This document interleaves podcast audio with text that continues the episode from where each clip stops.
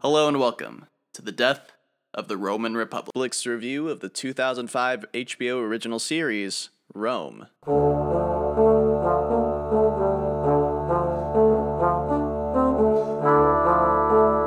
Ladies and gentlemen, Death of the Roman Republic reviews HBO's Rome, episode, uh, season one, episode four, Stealing from Saturn. We have fresh off of his Pan's performance, thespian icon Jacob taking point this episode. So, Jacob, what can you tell us about Stealing from Saturn?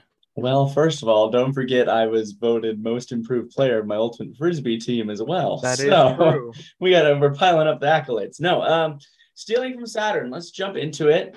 Um, our episode opens. We are in the Pompeian camp. There is the sound of a man groaning. He is being hung by his feet. We move inside the camp. We got our friends Pompey, we got Cato, we got Cicero. They're discussing the situation because if we recall, they are goldless, and goldless is to be poor and hungry, etc., etc. Um, they have discovered the fate of the gold um, after the the groaning outside. That was torture to figure out what happened to it. We stand. Um, yes, uh, Durio has been killed, uh, as we know, and the gold taken. However, it doesn't seem that Caesar has the gold, which is good news. It seems, as uh, I mean, obviously Pom- Pompey wants the gold, but if Caesar doesn't have it, there's some silver lining because Caesar's going to have a hard time winning over the people of Rome if he does not have money to buy off the people of Rome. well, well said. And Jacob, real quick, who who's the head torturer in this circumstance that's extracting this information? Ah, it is the son of uh, one Pompey Magnus. It is uh, Quintus Pompey. indeed, indeed, indeed. Yes, um, he will he will pop up from time to time in this episode. Uh, so we jump to Rome. Uh, our favorite newsman. What's his official name?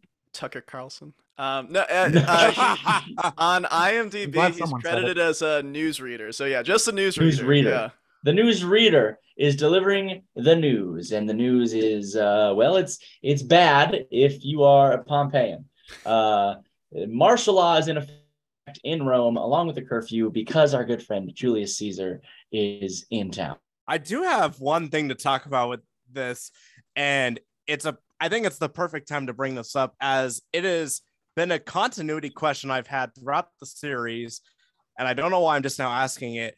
What is the correct pronunciation for Pompey? Because I've heard because you hear different characters say Pompey and other characters say Pompey. So which is technically the correct because Jacob mentions Pompeian, so I was like, wait, what is the Yeah, actual yeah. pronunciation of his name? So BP, it's like um I think part of it is just like different accents, pronunciations, American versus British. Like I always say Pompey, some say Pompey perhaps. His his real name is Pompeius, but it's anglicized and his faction like if you're for it's like a, a Trumpian or something like that. It's uh it's like uh Pompey and Pompeians if if that makes sense or maybe I just befuddled that a ton. I Fair enough. understand. Fair enough. I just I had to bring that up. Sure, no, clarification's good. Yeah.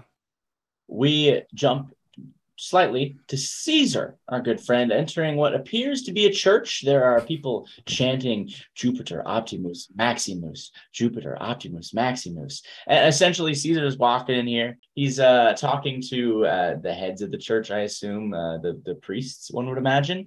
He is essentially asking for them to uh, grant him the God's favor because uh, it sure would look nice to the people if Caesar was favored by the gods. They don't seem totally keen on it right away, but we'll we'll learn more about that later. We jump to another street in Rome. We do get to see a, a brief view of some vandalism, uh, reflective of the current population's thoughts on Caesar, um, perhaps reflecting how it might be difficult for him to buy their favor, because we do see um, upon a wall painted a, a male head, and inside the mouth of that male head is a penis. Uh, reading above this depiction, uh, it reads uh, Caesar Tyrannus. I don't think needs any explanation whatsoever. What what did Banksy mean by this? Yeah. Dang, that guy's been around a long time. From here, we see a man. I believe his name is Paisan or Paisan. I think he's one of Caesar's servants. I, I can actually I can clarify this, Jacob. This is another part. I'm, I'm noticing a trend in the show where like characters will go several episodes not being named. So Caesar's slave, who we've seen before, Posca, he uh, calls Posca. out uh, Paisan to uh, uh, Atia's slave named Castor, and I'm pretty sure Paisan is like an Italian word for like cousin or family. So I I kind of wonder if Posca and Castor, slaves of the Julii, are actual cousins. I'm not quite sure, but it's like a very friendly greeting. Hmm, All right. Well, I assumed it was like that pizza that's like folded on itself. that starts with Yeah. a C. a Pizzone. Yeah, you got it. it's the Pizza Hut calzone. um, anyway, uh, Paisan is delivering news of a party for Caesar uh, that is going to take place at uh, Atia's house. From there, we jump to oh wow, Atia's house. Who's there? Atia. Um, she is questioning the logic of this guest list because there's one name that she's like, hey, I don't know if she should be here, and that she is Servilia, because uh, atia is like, well, Brutus has defected to the Pompeians. He's not a Caesarian. So why would we invite Servilia, Brutus's mother? And she wakes up a, a sleeping and naked Mark Antony, and he's like, oh, he's grumpy. Um, and they, they come to the, the simple conclusion, it would seem, that it is to keep Brutus as a symbolic friend. Um, then, Uh, Jacob, I the- wanted to cut in real quick. Uh, Sure, go absolutely. going back a scene when uh, Posca is talking to Atia's slave Castor Uh, Posca relays the message that I think he says something along the lines that Attia is the true first lady of the city. Um, and Mm. like uh, Caesar's actual wife Calpurnia, she's like a figurehead, but Atia is supposed to be like the one in the mud, in the politics, getting what Caesar wants done. Mhm. Is the vibe I kind of got from that. So uh, she's like a dirty, dark political operative for Caesar. That would be fair because when we see Calpurnia later in the episode, I did not know who she was. Yeah. it also doesn't necessarily like not fully make sense for Servilia to be at this party because I mean she does stay in Rome intentionally because of her loyalty to Caesar. yeah. Um, so it does. So I don't think it's really that far out there. I think. Well, we have to we have to consider there are other reasons Atia is upset about this. Um, there's kind of this back and forth parallel we'll get to later in the episode between these two. You also have to consider that uh, Atia isn't as smart as she thinks herself to be, so she has trouble coming to these conclusions. Um, Yeah, I said it. she doesn't know how to- her. no, I was challenging you. she uh I know it's a little later scene, but man, that woman cannot pick out a wig to save her life. Whoa, Anyways, whoa, whoa. that scene lasts like two seconds. I Anyway, know. um, so we're still in Atia's home. Um, some testicles are cut off a pig. Um, they are food for our friend Octavian. Atia wants Octavian to eat these because Atia declares that Octavian has developed a distinctly feminine anima lately, and that eating these pig's testicles will, quote, oaken your penis. Octavian refuses. He doesn't want to eat the pig testicles, but eventually, uh, eventually, Atia forces him to. Atia leaves. Octavia has been slinking around this whole time, uh, sister to. Octavian, of course, and she's still kind of upset about that whole uh, ex-husband dying thing. So She's really got to get over that. Yeah. That was a whole like three minutes ago. she asks Octavian, "Do you think that our mother Atia killed Glabius?" And and for once, Octavian is not the all-knowing, omniscient, uh, omnipotent presence he usually is, because he he reasons, uh, probably not. Atia, I, I- as far as I can tell, didn't kill Glabius. Uh, I actually I have a counterpoint there. Oh, okay. I think he did put together that she did it, but he uh, Octavian's a smart guy, and following him saying, "Oh, I don't know if she did it," Octavia says like, "Oh, she did. I swear I'll cut our mother's throat."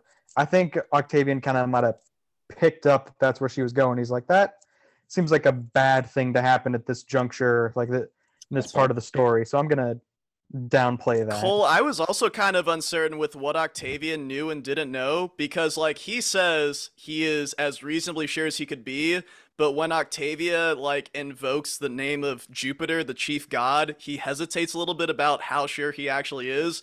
So I yeah, like how much And does, last uh, episode, he was like very skeptical in a way that really made it seem like he knew. Yeah, yeah. Mm-hmm. I am also kind. I mean, from what I'm gathering from the scenes with Caesar at the church and this scene, it seems like when you're saying you're swearing to Jupiter, that is kind of a pretty big deal in this time period, praying to Jupiter or swearing to Jupiter. So I feel like Octavian might know his uh, scheme is might eventually bite him because if based on how their beliefs are, the gods will punish them for something. So Uh, I wanted to check in as well, guys, for this scene. Um, this is my first example of Rome season one, episode four being uh, sort of an episode of It's Always Sunny in Philadelphia. Like, did we did we all like pick up on the implication that Atia says? Uh, uh, So, uh, like, um, when uh, Atia says that Octavian's been acting like a sissy in so many words, Yeah. and he needs to eat these testicles to become a real man. Atia like recalls her father. She's like, uh, oh, that yeah, yes. yeah. She's like, you're not like. Mm, Well, she says she says uh, when you were my father's age, there wasn't a slave there wasn't a slave girl in our household that was safe, and she says that like it's a really good thing, like uh, Dennis in the boat. Uh, but oh, uh, yeah, it's the yeah. implication. The It's implication. implication of danger. it's it's it's not great, but uh, yeah. Uh, Jacob, you want to proceed here? Yeah, um, is still, or sorry, not Atia. Octavia is still a little suspicious. As we discussed, she said she would open her mother's throat if it, she did find out it was her. Uh, we're gonna jump back out to the streets of Rome uh, now. Our, our friend Vorenus uh, and Niobe's daughter has grabbed something from a shrine of sorts. Um, I can't at this juncture tell you what that shrine is or its importance, uh, or even what she grabbed. Uh, but she's running across uh, Rome, the city, and we see how desolate it is now under the martial law and the new rules. The only people out and about are soldiers who are running and marching, whom of which Vorenus and Niobe's daughter are hiding from. Vorenus is planning a feast because, of course, he is retired from the life of a soldier and he is starting a business. And from what I can infer, it is ritual to when you start a business, you hold a feast. It is for good luck, I would assume. Good inference. It is unfortunate timing, though, isn't it? Yeah. Because not really allowed to have large gatherings, and there's not a lot of people in Rome right now. The woman he uh, is even speaking to is like, I don't know if this is a good idea. I remember living through Sulla's civil war, Ah. and there was so much blood in the city, you could paint the buildings with it. Vorenus is like, oh, Caesar, he hasn't killed anyone. It'll be fine. Don't worry about it. Um, and Apologist. they yes vorenus and niobe have a small little prayer um, at this little small little uh, uh, statue Yeah, I, I it was like a, a bust or a shrine to the god Yeah. Janus, like hoping the feast would go well. yeah i figured it was some kind of god specific to this purpose so okay You can also just see in her eyes, like sh- Niobe's eyes, she's actually she's praying secretly in her head, like I pray my husband doesn't find out. I hope he doesn't find out. yeah uh, yeah they uh, after their prayer uh, immediately vorenus is informed by a small statured man that mark antony requests his presence. What's so funny about that? I mean, Mark Antony makes it funny a, a scene later. oh yes yes he does. I just want to make a, a joke that I, I thought of like while the this scene was happening when uh, he dismisses the the guy and he's like, yeah, like you can leave Cato. I was like, wow, Cato looks a lot different than he did in that last scene I saw him in.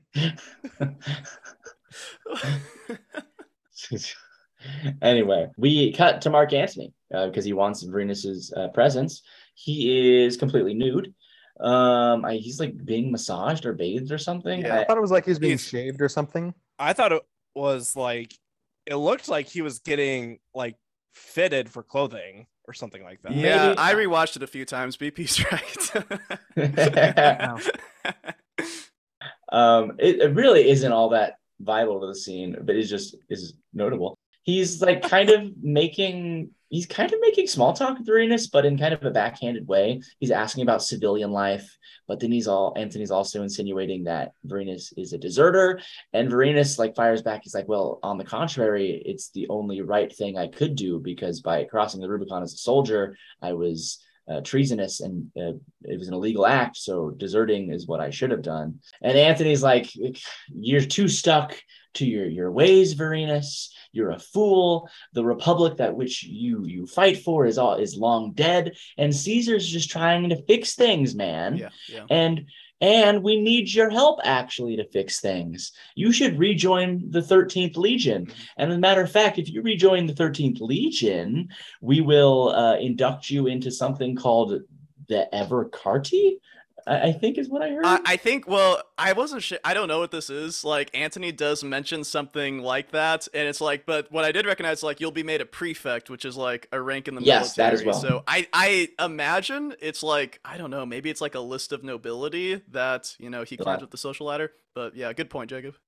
Uh, in addition, uh, 10,000 sestertii. So quite a notable promotion and payment. Uh, but of course, we know Vorenus, he's very set in his ways. He does not budge. And Antony gives him a vague threat as he leaves. How much do you think that uh offer he makes would be in today's money in American dollars?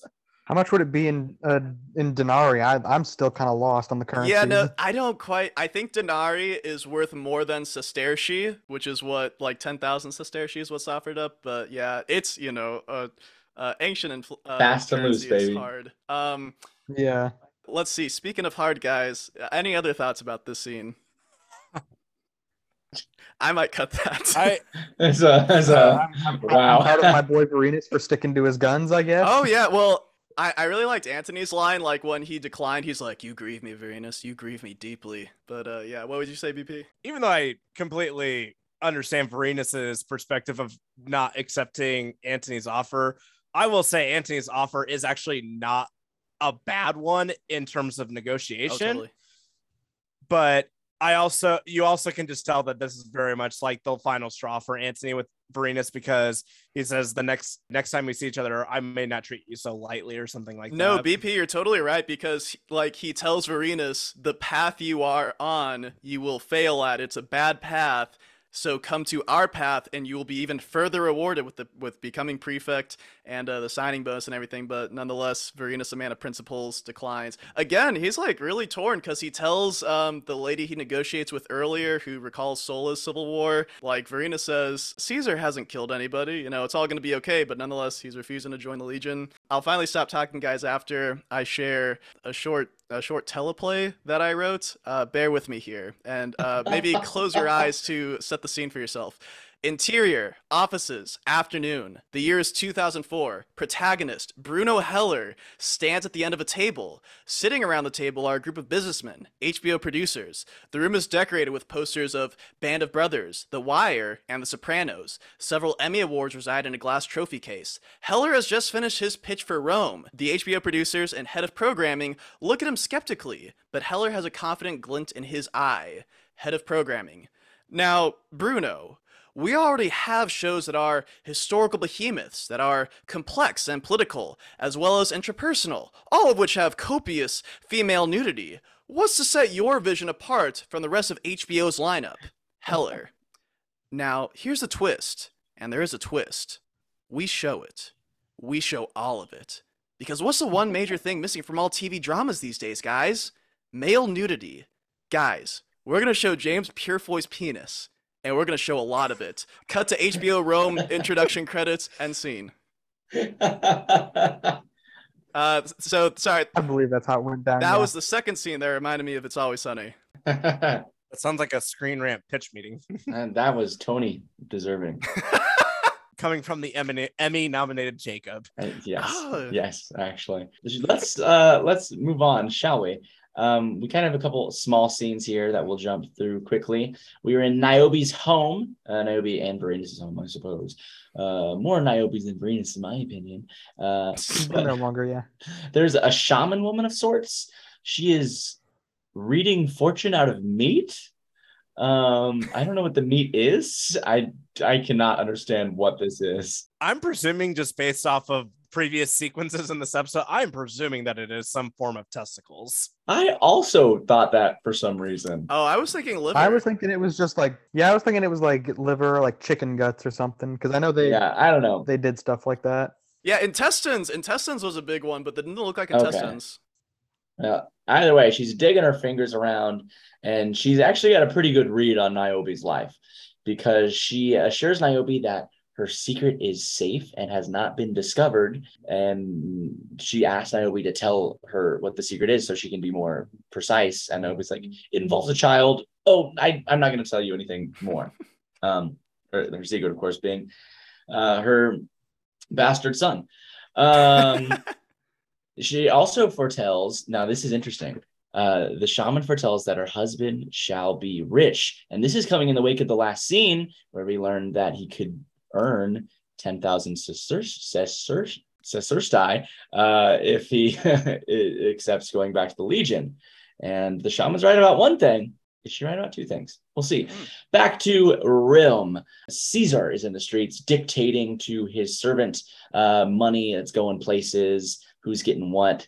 His assistant's kind of like, hey, Caesar, we're going to run out of money soon. You can't just be throwing this stuff around. We got to kill someone so we can earn some wealth. And Caesar's like, no, no, no we don't kill anyone. Um, Cornelia appears, um, takes Caesar's hand. Then we jump back to our friend Vorenus. There was a short scene as well with Adia preparing for her party, and Servilia does as well. And Servilia. Oh no, we're um, not there yet. We're not there yet. What? Oh, I oh I had it in the middle here that Servilia just seemed kind of insecure about how much she's aged since the last she saw Caesar. No, no, no. That's after this. It is. Oh, I okay. do have one thing that I don't know if anyone else kind of noticed or felt anything about this. But oh no, it's not. I totally jumped it. Oh, we'll go back. Yes, sorry. Go ahead. but is it just me, or does Ciarán Hinds, who plays Caesar as Caesar, look a lot younger in this episode than he did in like the previous three episodes? I swear he looks younger. Oh, I don't know. Ah, I, I don't. I didn't get that vibe, BP, but this is definitely the most screen time he's had. So, and also he's he's been like out at war for eight years and now he's back in Rome. So maybe he's got time to gussy himself up a little yeah. bit. Yeah, he can get back on of skincare routine. yeah, Caesar's like, do you know Sephora had a men's section? That's truly what he went into that church for. we'll, we'll, we'll take a step back. Um, we do have the scene where uh, we have both Atia and Servilia preparing for the party in their homes. Very briefly, Atia is eyeing potential wigs to adorn herself with. And we see Servilia having makeup applied to her face. Um, she kind of laments the fact that it's been eight years since she's seen Caesar. Has she grown old? Does she look ugly? Perhaps to be determined. Uh, then then we jump to the streets of Rome. Um, Caesar dictating the amount of money, and then it's it's interesting that we uh, get to see Cornelia because this establishes this this kind of fun parallel throughout the episode between mostly the two women in Atia and uh, Servilia, but you know, uh, or did I say Cornelia? I think I meant to say Calpurnia. Calpurnia being Caesar's wife. She is certainly involved in this as well because she is Caesar's wife, but really not so much. Atia and Servilia are are kind of parallelly trying to vie for Caesar's attention here yeah. in this episode and affection. So he's got a triumvirate of women, binders of women. Yes. Shout out Mitt Romney. um, anyway, we're back. We're gonna jump back to Vorenus's party. Um, he's worried that no one's gonna come to his feast. Nobody's like, "Don't worry, people are gonna come to your feast." And sure enough, a friend of Vorenus's arrives, and so does Niobe's ever-loving sister and uh, brother-in-law, uh, being of course her sister's husband, who is one uh, Evander Pulchio is his name. Indeed, yes. indeed and if we recall, is the father of uh, Niobe's uh, bastard son. That blew so, my mind. I completely forgot about that plot point. Yeah, I, I, I just kind of like that happened. I was like, did we know this, or is like, yeah, it, it feels gotta, like it had been established before this. I got a, I got something to say about that that made me uh, go more back to disliking Niobe, because you know I could forgive the whole uh, she uh, strayed from Vorenus because you know she thought he was dead. So I get that. Uh, was still not happy that she just like foisted the lie off on her daughter, but then to find out it's her little sister's husband.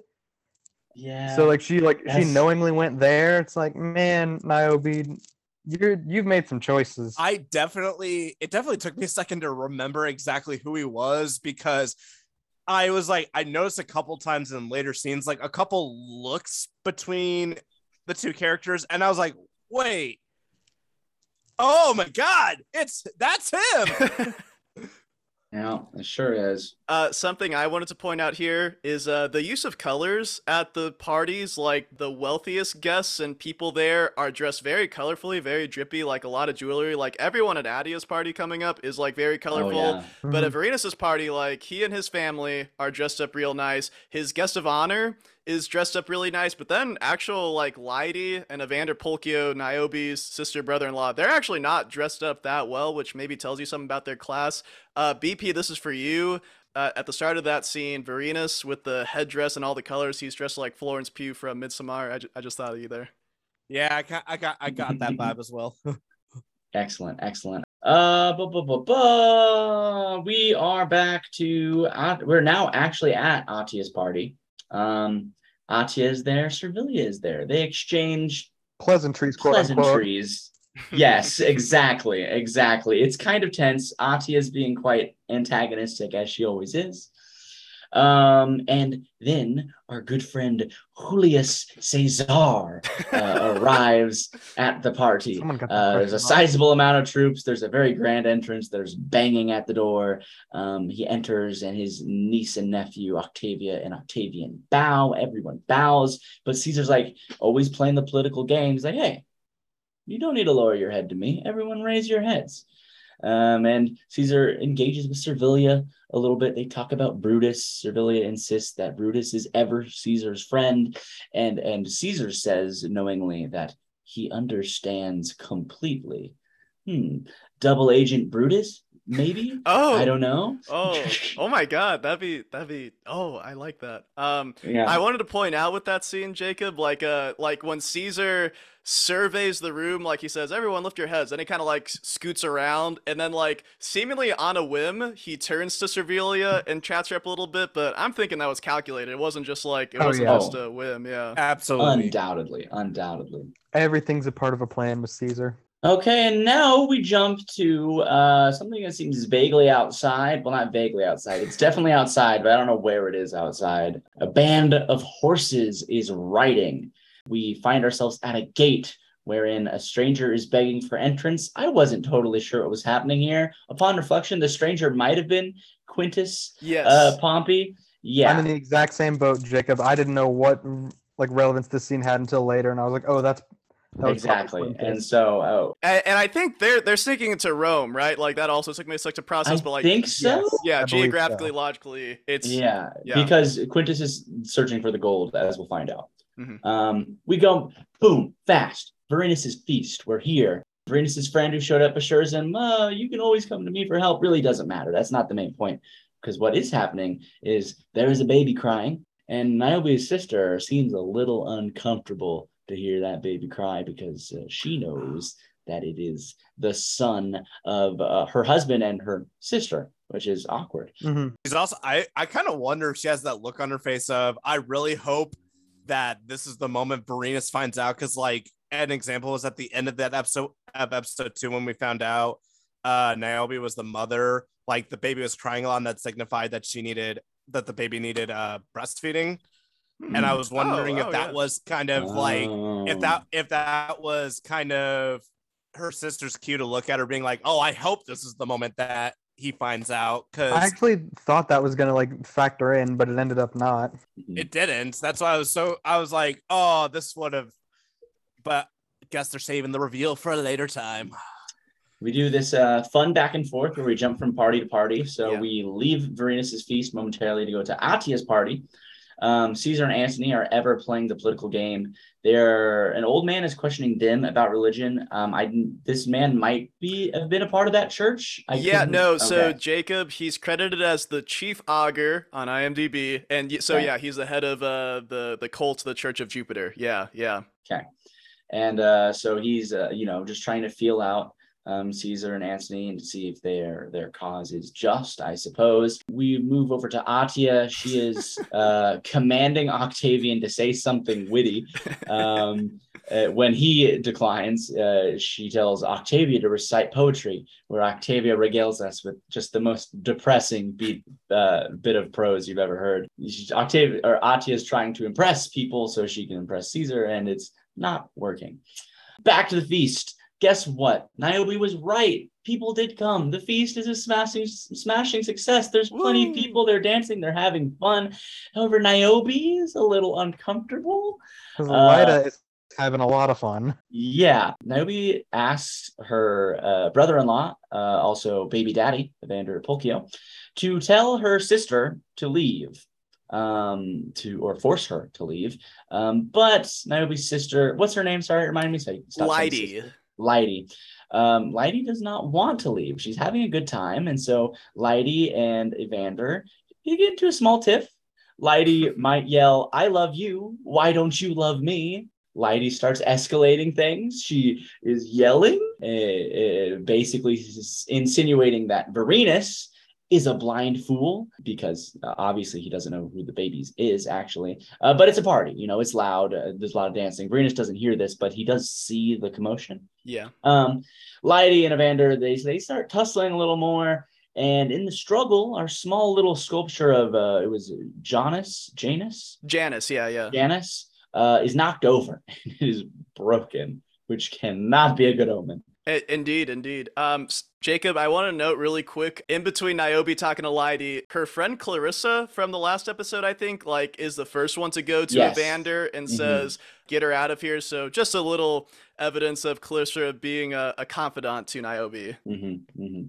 She explains it all. From party to party continues. We're back to Atia's party. The politics game never stops with Caesar and Antony. Um, he is he's really talking up this old augur dude. Um, he asks his servant what his wife's name is. Uh, I it is really inconsequential. I don't remember what it actually was. that that gave me very much uh Veep vibes when uh Selina Meyer has to go to oh what's Tony Hale's character's name? Gary, I think that's his name. Anyways, Oh yeah, yeah. Gary when he, when she's meeting up with all the people she has to know in U.S. politics, and he's like spitting all the information into her ear just so she doesn't forget who's who Mm, and like knows who's like married to who and things like that. That's where I got that vibe from. mhm. Um, but they're like Caesar's like, oh well, I'm sorry I missed your wife's birthday. We'll have to give her a gift. Will this amount of money suffice? Uh, they're obviously trying to bribe man, and uh, I, I thought this was quite, yeah. Oh, oh, that was that was a sarcastic one. It was very well delivered. Uh, but the old man, he's he's played this game. He immediately knows, and he's he's about it. Um, he says, you know, my wife is a woman of very exquisite taste. It might take a little bit more than that. I mean, she eats oysters every day for breakfast. And Mark Antony delivers this great line, always doing the Mark Antony thing, always a little cocky, always a little mean, um, always a little aggressive. Uh, he says, Got that she should be arf arf. She should be most careful. People often choke on oysters, but they do eventually come to an agreement of like I think it's like something like two hundred thousand sestertii. Mhm. Uh, I believe that is exactly correct. Yeah. Back to Vorenus's feast. Things have soured quickly. There is no more party after the statue has been toppled. Um, there is no one there. The event is a failure.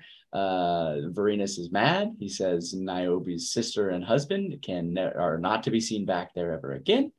And then our group of horsemen ride up, um, led by the brutal Quintus Pompey, and they want to know where the gold is. Problem with that is Vorenus actually really does not know. Um, and no clue what they're talking about. yeah, yeah he uh yeah it's yeah and it's kind of weird because in some in a lot of other scenarios in movies and tv the protagonist actually usually does know what's going on but not this is a nice uh uh how the turntables Mhm. Um, but they really think he does. So they threaten him at sword point. They threaten to cut up his wife, Niobe. Um, but in the middle of this, there is a marching down the street. We see um, a carriage of sorts. I can't remember the name of it. A palanquin, a litter, I think, is what it's called. a litter. Anyway, being hoisted by servants. It is a rich blue colors, blue being an expensive color to make in these times. Um, uh, there is a man upon it who is lowered and tosses coins to his servants willy nilly, and it is none other than one Titus Polo. And the Holy plot cheers. conveniences, Batman. How convenient, for this is the man who knows where the gold is because he has used it to acquire his own wealth because he is well dressed. Okay. He walks up. He kind of assesses that things are a little off immediately. He asks who um, uh, Quintus is, into which you know they establish. Um, Verena says, "Yeah, they're searching for the gold," and uh, to which Polo pretty much uh, responds by throwing a bunch of coin in the air, and they all start fighting immediately. It's like out of a video game. Polo would, ha- if he if this was a game of Texas Hold'em poker, he would have a terrible poker face because he's just giving it away very quickly. Gosh, yeah. I prefer Texas Hold'em blackjack. So we flash forward to the end of the fight. We're now in Vorenus's house. Of course, Polo and Vorenus win. They uh they are have been at war for many years. They're used to fighting, and also Polo kills anything he touches, as we established. um, Vorenus is not exactly pleased because he finds out that Polo stole a bunch of gold. But Polo's like, I didn't know it was Rome's gold. I mean, what'd you which is true. Which is true. it's just Yeah. true. Also, they have hogtied and taken captive uh, Quintus Pompey. Vorenus uh, establishes, or he states, or demands that Polo must give the gold back because you've a stolen it from Rome, and b you are now residing in my house, and c people will find out you stole this money from Rome, and d they will find out that I harbored someone who stole money from Rome in my house. Niobe almost got killed. Yeah, Polo is, to put it lightly, not the most subtle man on the planet. no, like he got all this money and immediately spent it, and is like throwing it on the streets. Jacob, what you were saying about um Vorenus demanding Polo returns the gold, he actually I think maybe like command could be the most accurate word because there's a certain tone in his voice and then like all of a sudden Polo shapes up and does the Roman salute again. so it's like actually, as much as correct. Vorenus is trying to get away from the soldier's life, whether Polo's making fun of him or like responds to it on a, a Pavlovian level, he does the salute Yeah. back to his commander. it it felt it, like it came out of respect to me because they also had Oh, yeah. that Mhm. that um interaction where where Paul he he does relent. He's like, okay, I, I will return it, or you know, I'll own up to my crimes. But will you come with me, friend? Will you come with me, please? Please come with me. And Vernon's like, this is your mess. No, I'm not going with you. And Paul like kind of dejected, is like oh, dejectedly, it's like, okay, I guess I'll go. Goodbye. This does answer Kay's question for Cole and myself last week, asking if, if we thought Vorenus and Polo would see each other again. That didn't really take that much longer to. Get them back on screen together. Mhm. So we go to Atia's party. Caesar and Antony are um, informed of something. They just step out for a moment, and it, it is Polo outside with Quintus Pompey. Um, he gives the whole spiel about the gold, and he mentions that uh, I have Quintus Pompey. He was here after the gold, to which this tidbit of information is quite titillating to Caesar because um, Caesar knew that there was no gold in the treasury, so he assumed Pompey had it. But to find out Pompey doesn't have it means that uh, a lot of things. Pompey is goldless and starving, presumably, um, and that the gold is somewhere out there. And uh, where it is, Polo knows exactly because he buried it in the woods. And uh, so Caesar looks up to the sky and, and uh, thanks God for, for the fortune. He will not have to kill any wealthy men for his money to buy the people. Uh, he just has to go dig it up. I, I want to note here really quick. Antony gives his standard greeting to dudes he doesn't like. Quintus Mealcock. I did notice that. Uh, charm at the wazoo, that Antony. Let's see. Uh, we do briefly go back inside. We get a, a view of what happens. My interpretation of it, it is it's quite an intimate event. There are these sensual drums and harps being played. People are kissing. Longing stares are exchanged. There's a a somewhat erotic dance. yeah, no, happening. definitely. Yeah. And, then to be fair, all about drums and harps are erotic, but Oh, of course. True. Um, Octavian is seen leaving this um, and going outside. We are back outside now. The uh, unbound or they unbind Quintus, and Caesar's like, "Hey, you know what?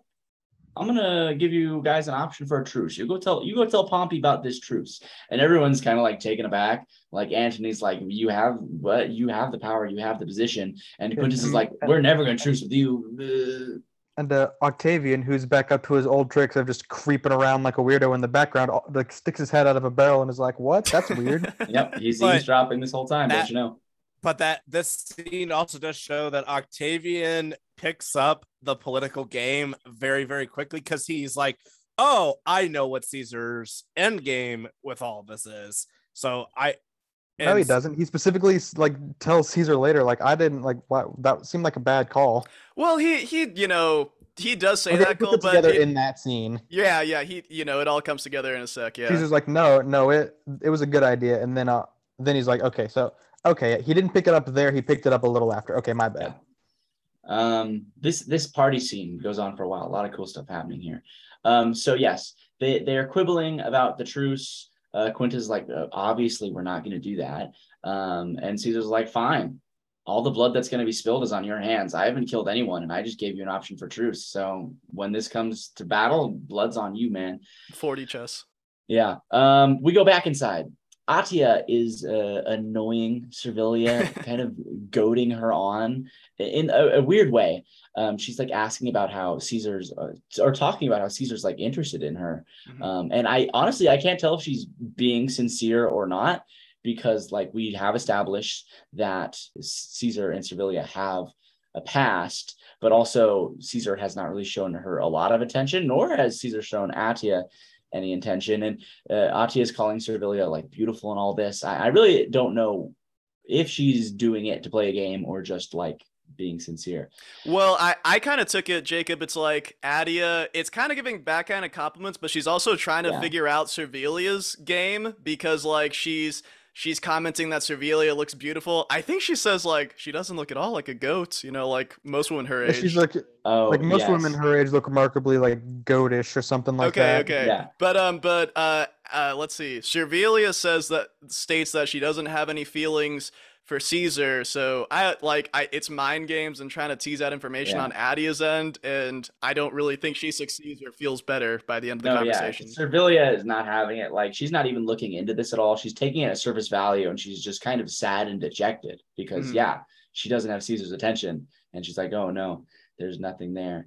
Blah blah blah. And Atia even involves Calpurnia, Caesar's Yeah. current wife. Uh, And Calpurnia is- shuts it down, and he I was I was so about it. she's very wise to the situation, and is just basically like, I'm I'm not playing these games. She's like Um, basically like Atia, shut up. Uh, we go back outside. Caesar's like, okay, Polo Antony, he'll get the gold, blah, blah, blah. Before that, he's like, hey, Antony, by the way, don't ever question my authority in the presence of the enemy. Mhm. I'm the big dog. Arf, arf. I also liked that whole thing where he's just like, I, I'm sure you'll remember that because I know what your memory is like, or Mhm. something like that. so, yeah, they go off to go get the gold. They're even like, hey, Polo, you can have some of this. Caesar finds Octavian outside. They start talking. Octavian, too, questions it, but, you know, Caesar starts revealing his whole idea, his whole plan. And then Caesar is rendered still. And his servant appears out of nowhere and grabs him by the arm. And he's like, Octavian's like, we must take him someplace where no one will see him. And you're like, oh, what is what is happening? Is Caesar sick? And so they take him like downstairs into this cupboard, and uh, he starts seizing. He starts having a seizure, a violent, violent seizure, A Caesar um, seizure. a cesarean seizure. Uh, this this is a cool scene where we jump very fast, and very dramatically between Caesar writhing and yelling to the drums and the hubbub and the dancing of upstairs. And so we see Caesar yelling, and we see the dancing and people moving and people Octavia sleeping. Yeah, Um, I think she faints or like that's how I maybe, took yeah, it. it, it was quite dramatic. I, I took it like a she fainted or passed out. Like it, something about it was weird. yeah. Yeah, I was there. All that editing, I'll talk. Actually, I'll talk a little bit more, more about that later. I I think I I'm gonna I'm gonna preempt what say later and say I really liked it. Anyway, uh, uh, eventually Caesar comes to. He stops seizing. Um, the his servants like uh, he is cursed. We must not let anyone know of his affliction. Caesar tells Octavian, "You cannot tell anyone of this."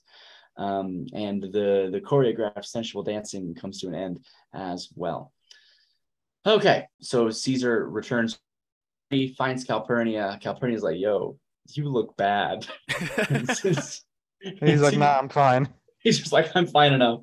But Calpurnia's like, "Let's let's go home," and they leave, much to Atia's dismay.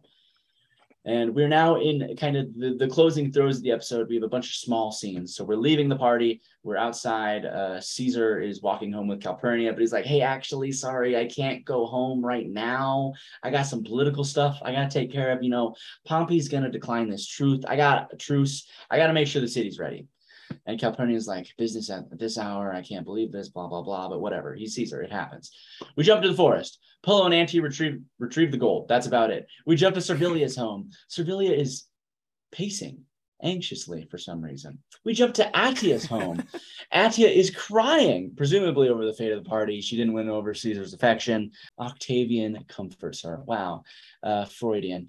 Uh, we jump back. to, we jump back to Servilia's home.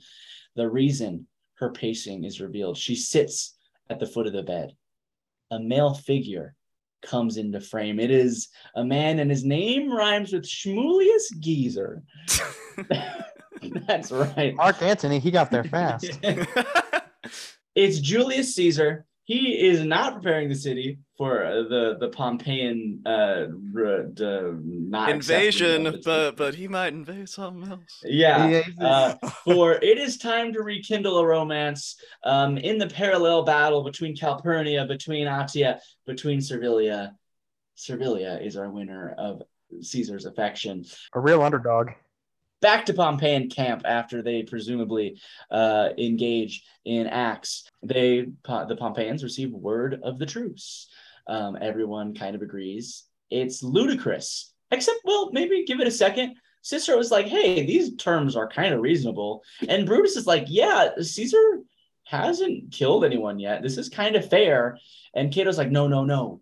They're just trying to drive a wedge between us." And Pompey storms off, saying, "Oh yeah, Quintus was right about all of you. You're all acting like women." And so maybe he did success successfully drive a wedge between them because, They acknowledge in the scene that that's what he's doing, and Yeah. it still works. yeah, Yeah, I, I want to throw out really quick that uh, Cicero argues that Caesar not asking for much. Caesar wants legal immunity because they wanted to prosecute him, and he Caesar says if he and Pompey l- both lay down their armies and commands, he will be satisfied. I don't remember if that's going to come up and be important later, but I thought it would be good to Let's know. see.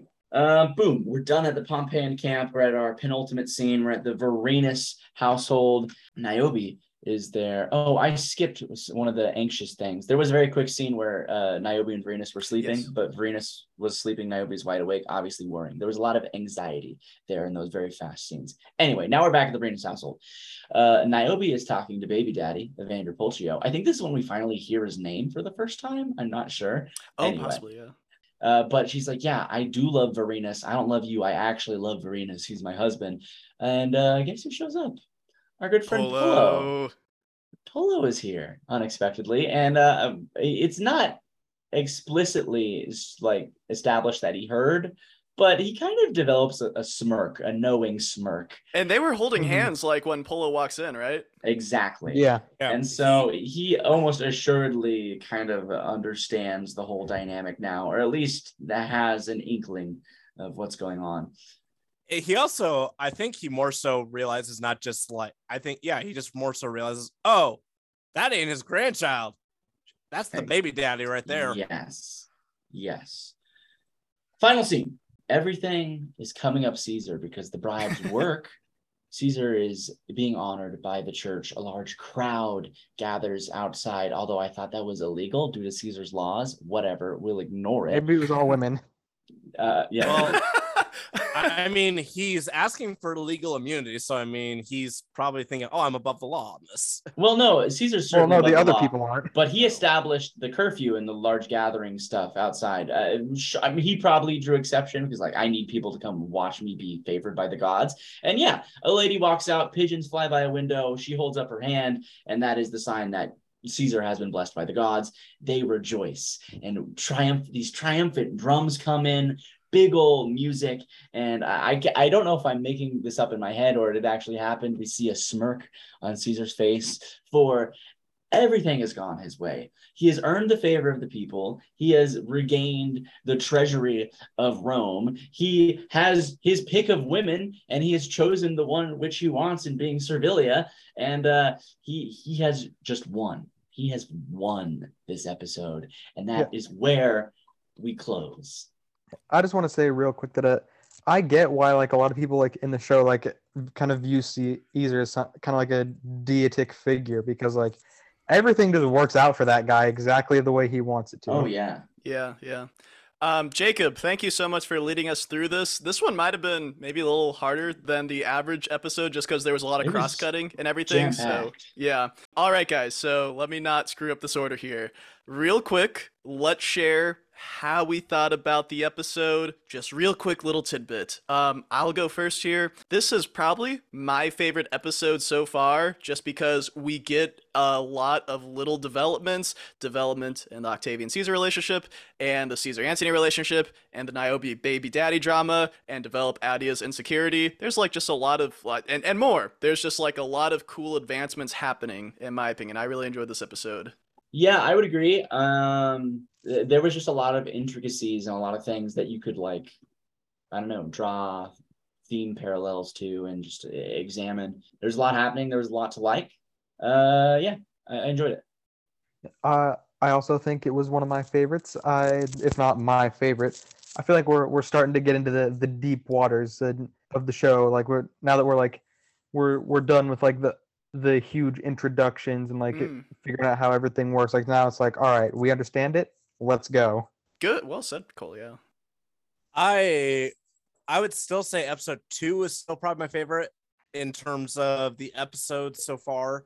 But I do think this is a little bit more of like a chessboard game Mhm. episode once again. But here's the thing it's much like last week and this week. What makes it you can do chessboard style episodes, but if as long as you're making them interesting, that's what matters more so than like what type of episode actually is. That's what it really is. And that's Yeah. what this episode is. It's interesting because you're seeing all the maneuvering really begin to take place. Hot take from BP: TV should be interesting. Yeah. No, BP, I totally agree. Just because um, I also would consider this a chessboard episode. Like, not that much changes, just little moves. But I felt like maybe all the political maneuvering was a degree hotter and maybe a little more perilous or important than last week, possibly. But yeah, yeah, solid episode overall. Okay. Um, then again, Jacob has never seen TV. It's true. it's true. Uh, all right, so BP and Cole, there was a couple of more minor characters who I wanted to be introduced here with three words each. Now, they are more minor. This doesn't have to be an essay, you know, keeping it to three words and stuff. So, Cole, I'll have you go first. Could you give me three words about Lyde, Niobe's little sister? Uh, obnoxious, sad, and problematic. Oh my god. Not a fan of lighting. No, any any not big on it. elucidation or or we're just going to leave it at that? Uh, obnoxious and problematic stem from kind of the the same thing where like she's super drunk at the party and it's kind of like sh- like she's very clearly like trying to like make something happen with the guy she's dancing with and then she's being all fighty with Evander Pulchio and then uh, is threatening to like rat everything out to Vorenus despite her swearing she wasn't going to. And then sad just because she's very clearly in love with her husband and is upset that he does not feel the same way All right, all right. Uh, let's see. BP, speaking of Lyde's husband, could you give me three words on Evander Pulchio? Shady, dastardly, and unfaithful. Ooh, ooh, okay, okay. Do you want to explain any further, or just let those words uh, speak for themselves? I think they should just speak for themselves. We've I known this character for a few episodes already, but we kind of get to know him a little bit more, and he's just he's not a good person. Yeah. He's just not. Okay, okay. Cole, back to you. Three words for Quintus Pompeius. Uh, I have aggressive, brutish, and hardliner. Ooh, ooh, okay. Because he's there. he's big on torture, uh, and is Good like like yeah, and just like is very like violent and brutish with the violence. I was like, he doesn't strike me as a inheriting Pompey's brains. Although maybe we'll see more of him in the future that'll expand on that. And then Although hardliner, some might argue that Pompey doesn't have any brains to begin with. Oh ho ho. got him. And then a hardliner just because the the scene where he's like threatening to kill Niobe, uh, he refuses to consider for even a moment that Vorenus might actually have no idea what he's talking about and refuses to explain what the gold is. So just like if you just explained it, Vorenus might have been able to like find a way to like talk himself out of that situation. Or just put two and two together, and it's like, oh, you gotta find Titus Polo Yeah, if he sold him out. All right, Cole, are you finished up there? I am. Okay. BP, final one. Uh, this character has not yet been named, but she's been hanging out with Polo, and you kind of correctly guessed last episode that maybe Polo has an interest in in this girl he took up. Irene, er, or Irene is her name, according to IMDb, not yet revealed in the show. She uh, was the one kidnapped last episode, Polo rescued, and Polo was hanging out with her. So three words for little Irene. I have oblivious because she's just not really understanding why what Polo's doing is not okay at this moment where they're just r- lavishing around the streets of Rome with Rome's money. Relaxed because she doesn't really seem to, even if she d- did find out, she didn't really seem to care. She was like, I'll slip free with this. But she's also another word I would describe her. She is quite lovely. Mm. Okay, okay. Hmm. Fair enough. B- BP and Cole, I wrote down a couple things I wanted you to discuss. Do you guys think Cornelia, Caesar's wife, does Cornelia know about Caesar's medical condition? Does California. Cornelia know about Caesar's affair? And do you think that Caesar and Pompey are going to clash, which has been teased for three episodes, but you know they're not coming really much closer to drawing swords yet? Curious there, uh, your thoughts, and uh, if you guys want to discuss anything else, you can. All right, get out of here, kids. Mommy Mom daddy dad. time. All right. So, Jacob, off the bat here, I had a, a biology question for you. Oh. Um, so, uh, uh, Caesar's slave Posca describes, I think the the chief augur, he calls him a loon because he's asking for 200,000 sestertii. It's like, that's so much. It's like, he's a loon. It's like, I thought about it. It's like, I kind of associate loons with North America, not Italy. Like, does the loon's range uh, extend to Italy, do you think? Um, uh, this is not something I, I pondered. Uh, they are a migratory shorebird. Well, not, not a shorebird. They're they they live in wetlands. Is the point? Um, but I would think that there are species of loon widespread. Yeah, I, I would reckon. Okay, okay. Uh, did you have anything to pontificate about this episode in terms of historical accuracy? I I don't know. It feels like I don't mean to sound like a broken record, but but with such small moves, you know, Yep. it's just hard to pinpoint anything. Yeah, uh, this like advanced the drama, not so much any historical events, really. Yeah, mhm, exactly. Um, So- something I did, uh, a couple other things I want to shout out though. Crassus actually got a shout out because um, when the, the the the diviner was talking to Niobe, giving her advice, the diviner had said, uh, "Your husband will be rich as Crassus," and I had forgotten about that. He does get an actual name drop. I didn't wonder- even notice that. Yeah, I wonder if Cole and BP picked up on that because they're still thinking he's dwelling in That's Egypt. right. That's right. Yeah. Um, and then I had one other thing. So I don't know if you've heard this, Jacob, but Caesar for a while has been understood to have suffered from um oh oh gosh. I no, it's not cerebral palsy that like gives him a lot of seizures or stuff like that. Epilepsy, that's what I'm thinking of. Oh yeah. uh, yeah. Caesar for a while was thought to suffer from epilepsy, although that has been more recently challenged as other things. Others I see suggested it's like Caesar may have experienced like mini strokes occasionally in his life. Oh, uh, what are those called? They're chronic ischemic attacks or something like that. Oh, okay. I, I was just curious, like, because to me, a stroke, like any amount, will do like permanent damage. And in my understanding of what a stroke is, like, uh, so do you think, like, I again, your biology, not medical background, but does that seem like possible to you, like, uh, on the table? I mean, I think it's possible. I know there is Okay. some kind of condition where there are like kind of small mini strokes that, I, again, I don't, I don't know it well, but I know there's something that exists similar to that, Mhm. and it can be an underlying thing that leads to bigger, more serious things.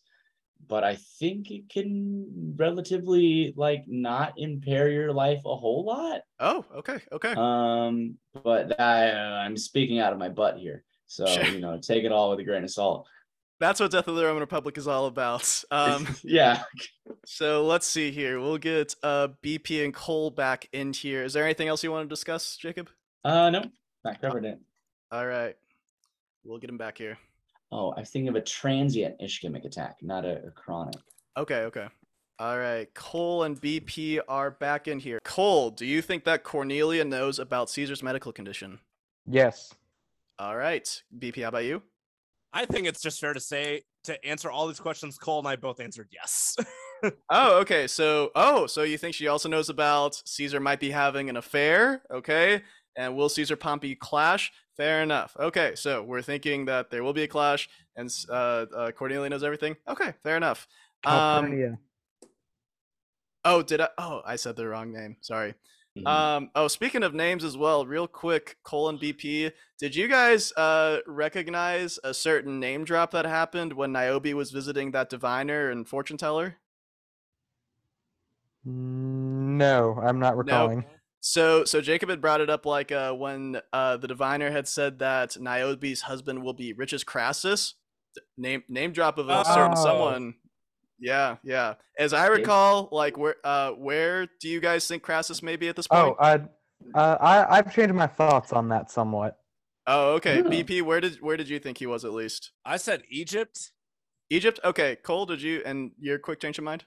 Uh, Egypt is my my now like backseat theory. My leading theory is that Crassus is dead and he's just Oh. not relevant. Okay, okay. Because I Um, think even if he were in Egypt, I feel like someone would have mentioned him at some point of like, I wonder what Crassus thinks of his two Yeah. friends beefing.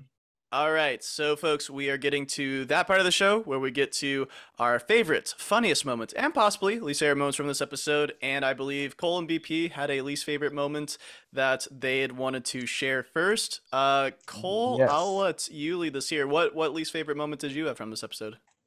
All right. Uh, my least favorite. I don't think it was like a bad scene or anything. It just gave me some uh, some uncomfy flashbacks. It was the scene uh, at the party where Atia is like looking at Octavian and she's like, "Come on, Octavian, be funny, say something funny," because that happened to me a lot as a kid. It's like Oh, really? Oh. Yeah. uh, it's so awkward because like it's not like it, it doesn't just work like that. That's was like, that's yeah. fair. Yeah, no, that's that's very valid. Cole, you see? Do you see a lot of parallels with yourself and Octavian? Answer Uh, carefully. Yeah, uh, not the weird ones, and not really the not weird ones. I honestly not really in any way. No. Okay, okay. Not in Celian, as you so kindly Yes. put. All right, BP, what was your least favorite part of the episode? It just this is why it's not my favorite episode of the season thus far. It's just because there it's just a general thing I noticed throughout this entire episode, and it was kind of more on the nose of it this time. It has these moments where like the scenes are a little bit more spaced out, they're paced and things like that, and then all of a sudden we go to like quick cuts and quick edits a few minutes later, and then we go long drawn out scene, and it just kind of some of the pacing just did not feel the most consistent in some areas. Oh, okay, okay. Yeah, I, I understand that. Jacob, you didn't have a least favorite, right? Did not. Okay, okay. I just I just disagree with least favorite. So- and, and Cole's. yeah, yeah. Jacob Jacob loved being told to be funny on command. I was bad at it. That's why I you're on the loved pod. Yeah. it. Or, or, that's all I got.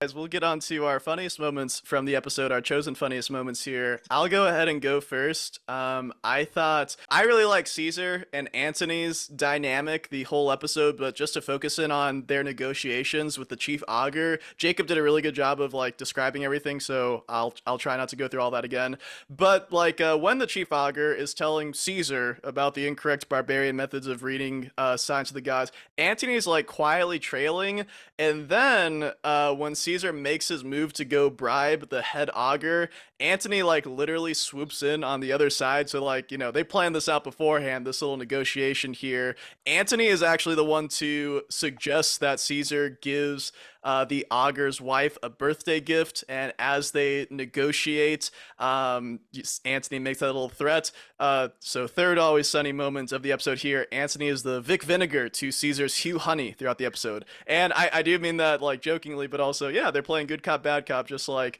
uh, Pullo and Vorenus maybe did the the previous episode as well. Again, like different dynamics and parallels, but that was my funniest moment. Who wants to share their funniest moment? Uh, I mine is actually probably the same. I had to think for a little bit, but uh, just uh, Antony's uh, the the oyster quip specifically is just so good. It's like Yeah. a lot of you could choke on oysters. Got to be careful. so It's such Yeah. a really stupid threat as well. Like, is Antony like Yeah. implying that he's gonna choke her while she's like, I don't know, eating oysters? Like like eat more. I would like to go last for this, and I, I have a uh, reason for it. okay, okay. BP, what was your funniest moment? I definitely this is like part of it's just because of the crudeness of it all. It's just like the humorous aspect that like how often like the references to testicles are throughout this entire episode in some way or capacity. It just like I'm just gonna like this is so comfortable with what this ep- with like how often it talks about like ma- male genitalia or animal male genitalia and things like that. Yeah, yeah, oh, yeah. That's a good point. It does rule. Mhm. All right, so uh, I actually have a three funniest. They're small scenes, so I thought I was justified in putting all three of them here. Uh, the first one is like the the the newsreader uh, when he's giving the proclamations at the beginning, and he's like, "Yeah, no, like groups of like three men and larger are not allowed to meet." And the two dudes that are sitting there listening to him just like look at each other like, uh, like doing the mental math as the soldiers by behind them. That and then uh the scene uh where Atia tells uh, like is brought the the testicles and she's like, oh no, these aren't for me, these are for Octavian. And then it pans over to Octavian and he looks up like, huh? Yeah. Like this is just as much of a shock to him. And then uh the last one is a right after uh Caesar is done with his seizure because like we've keep cutting to the the lady like the chef that's like been cooking she's like hears like caesar like grunting and groaning and yelling like in this cupboard. Oh like, yeah. what- what is going on there? And like she like peeks over and sees like octavian open the door look back and forth and walk out. And then uh sees caesar walk out. And uh and she clearly misinterprets what's happening there but The her reaction is just yeah she's just like huh. And just shrugs her shoulders and goes back to what she was doing.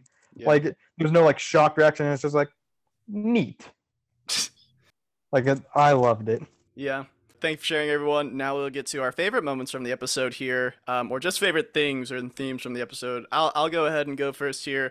My favorite thing about this episode was uh, this episode really showcasing religion as a pillar of Roman society, and that it's very different compared to how we think of religion nowadays, generally. Like, people, I feel like more in this episode than in previous ones, really invoke the names of many gods throughout the episodes. Vorenus and his family prays to Janus. Caesar is apparently cursed by Apollo. He makes Octavian swear to Orcus that it'll be a secret. Caesar mentions that Fortuna smiles upon Pullo, and he doesn't want to mess with her, the goddess of luck. But even more than invoking all the gods this episode, Vorenus, he talks about his military service in religious terms. He tells Antony he did not desert, but he abided his sacrament after he got across the Rubicon. So just religion being so integrated into life is interesting. It's also a tool in economics and government legitimacy because the point of Vorenus' prayer to Janus was to have a successful opening feast to start his business venture, and breaking that is a very bad sign. And of course, Caesar spends a lot of the episode negotiating with the chief augur to Jupiter Optimus Maximus. He tells him he's not going to overpower his religious authority. He bribes him for the favorable omen, and it was my interpretation that the chief augur gave a nod to that lady who then released the birds on command. And so Mhm. everyone could see or like get the confirmation of a favorable omen.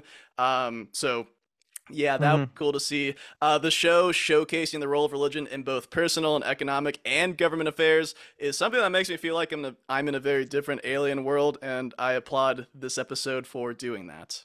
I can go next. Uh, my personal favorite scene was uh, the return of our boy Pullo because Yes. he had been gone for like that was cool. half the episode, and he just comes in clearly like with a bunch of money and just like like showing his stuff, and he's like, "Yeah, it's me, Pullo. I'm here to uh, chew bubblegum and kick butt, and I'm all out of bubblegum." I, I legitimately thought like uh, Pullo might not show up this episode, and then uh, yeah. Yeah. he comes at the eleventh hour. All right, BP favorite. I would have to say my favorite moment is the moment where it's at Pompey's camp, kind of towards the end, when they realize what Caesar's plan is all along, because Mm. it's kind of what we talked about at the end of the episode. We just kind of realized, like, oh, everything is just kind of worked towards Caesar's favor, especially in this episode. And I think that kind of just shows like how uh, much the political scheming is worth. Yeah, and Jacob to take us home. What was your favorite moment, my friend? Yeah, I think um I think it was that dramatic scene where Caesar's seizure and we're flashing between the seizure and the party upstairs. I, I can't pinpoint it exactly like why I like it so much, but uh just the drama of it and like you know the the back and forth and the the weird dancing and intrigue upstairs it was all it was all just cool it was an effective moment Yeah, I didn't really think that was that special, Jacob, but like the way the way you say it, it's like they they're very different scenes that cut back and forth, but they got the same frenetic energy. Like, you know, Caesar's uh, brain being overstimulated at the same time, very stimulating thing, uh, dance happening. So, Mhm. yeah. All right. Well, thank you for sharing there, everybody. Now we will get on to our historical accuracy quiz. Our Woo, woo, standings woo. at the present. BP took the lead last week with 16 points, Jacob at 14.5, Cole at 14. We have five questions based on this episode. BP, you are in the lead, so you will answer this question first, followed by Cole and then Jacob. Question one Pompey Magnus had a few kids in real life.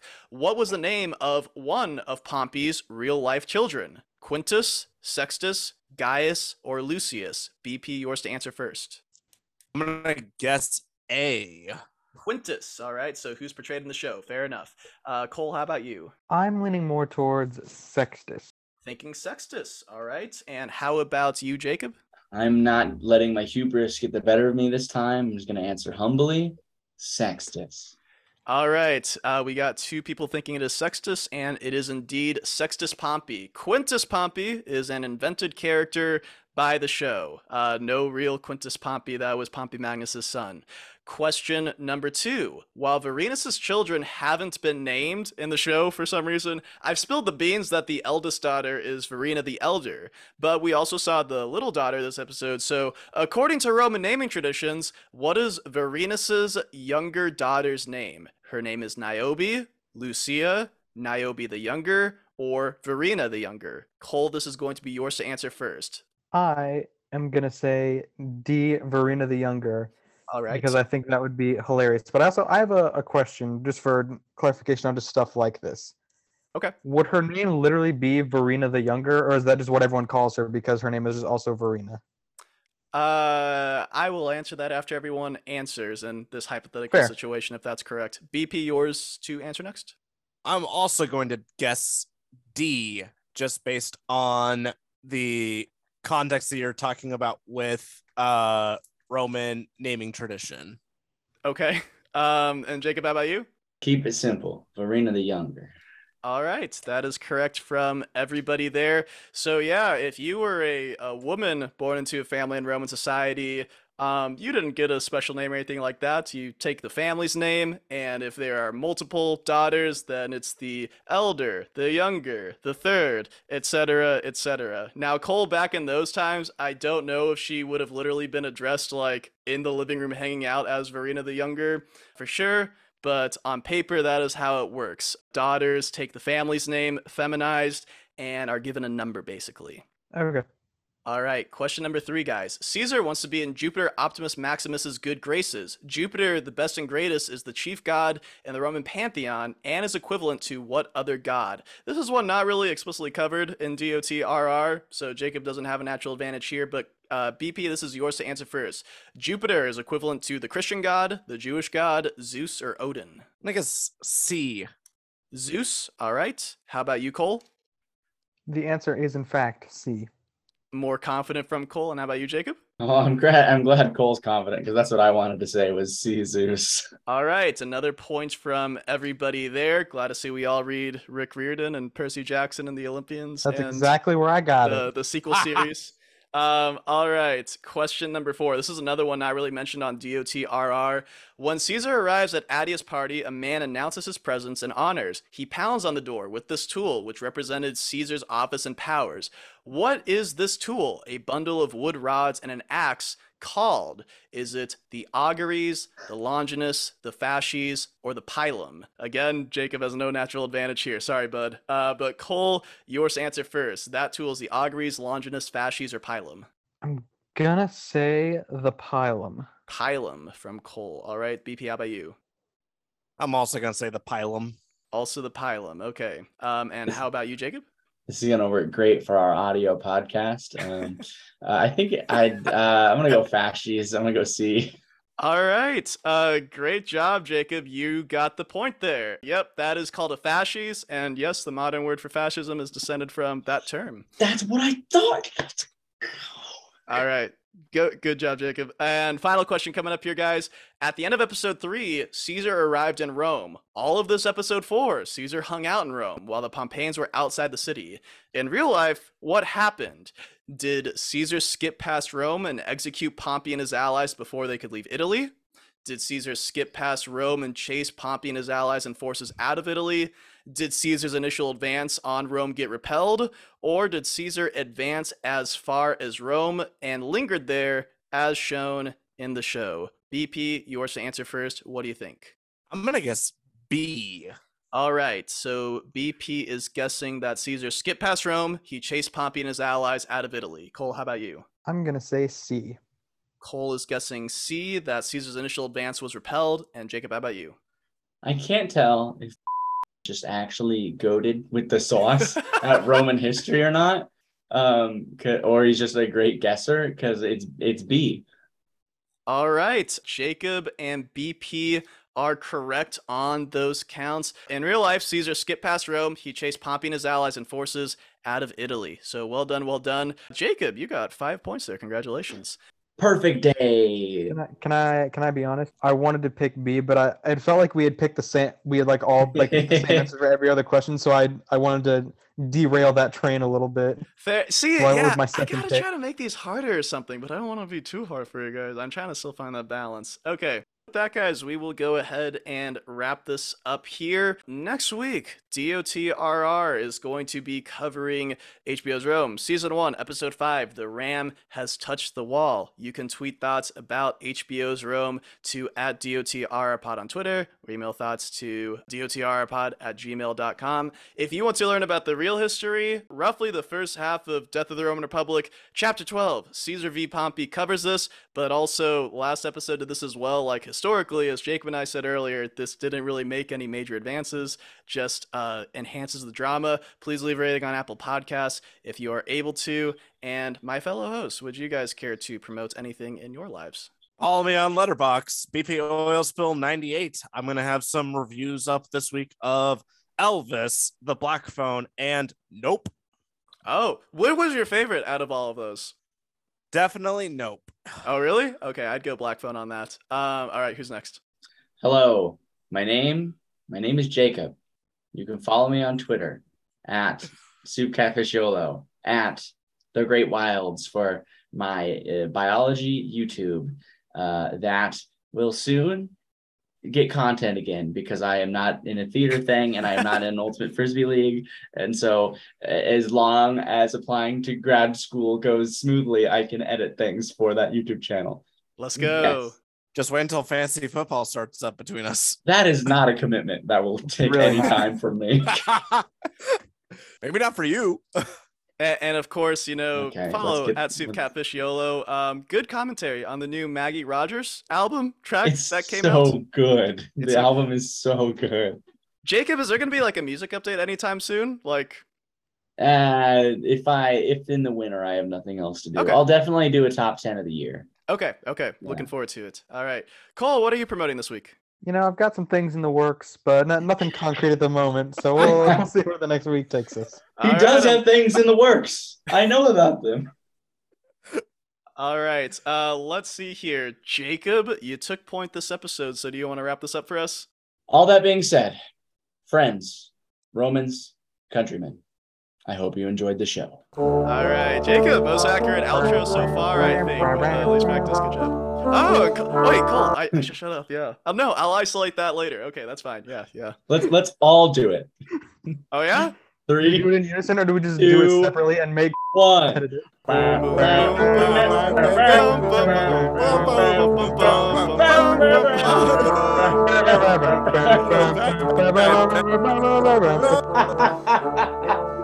I can't wait to.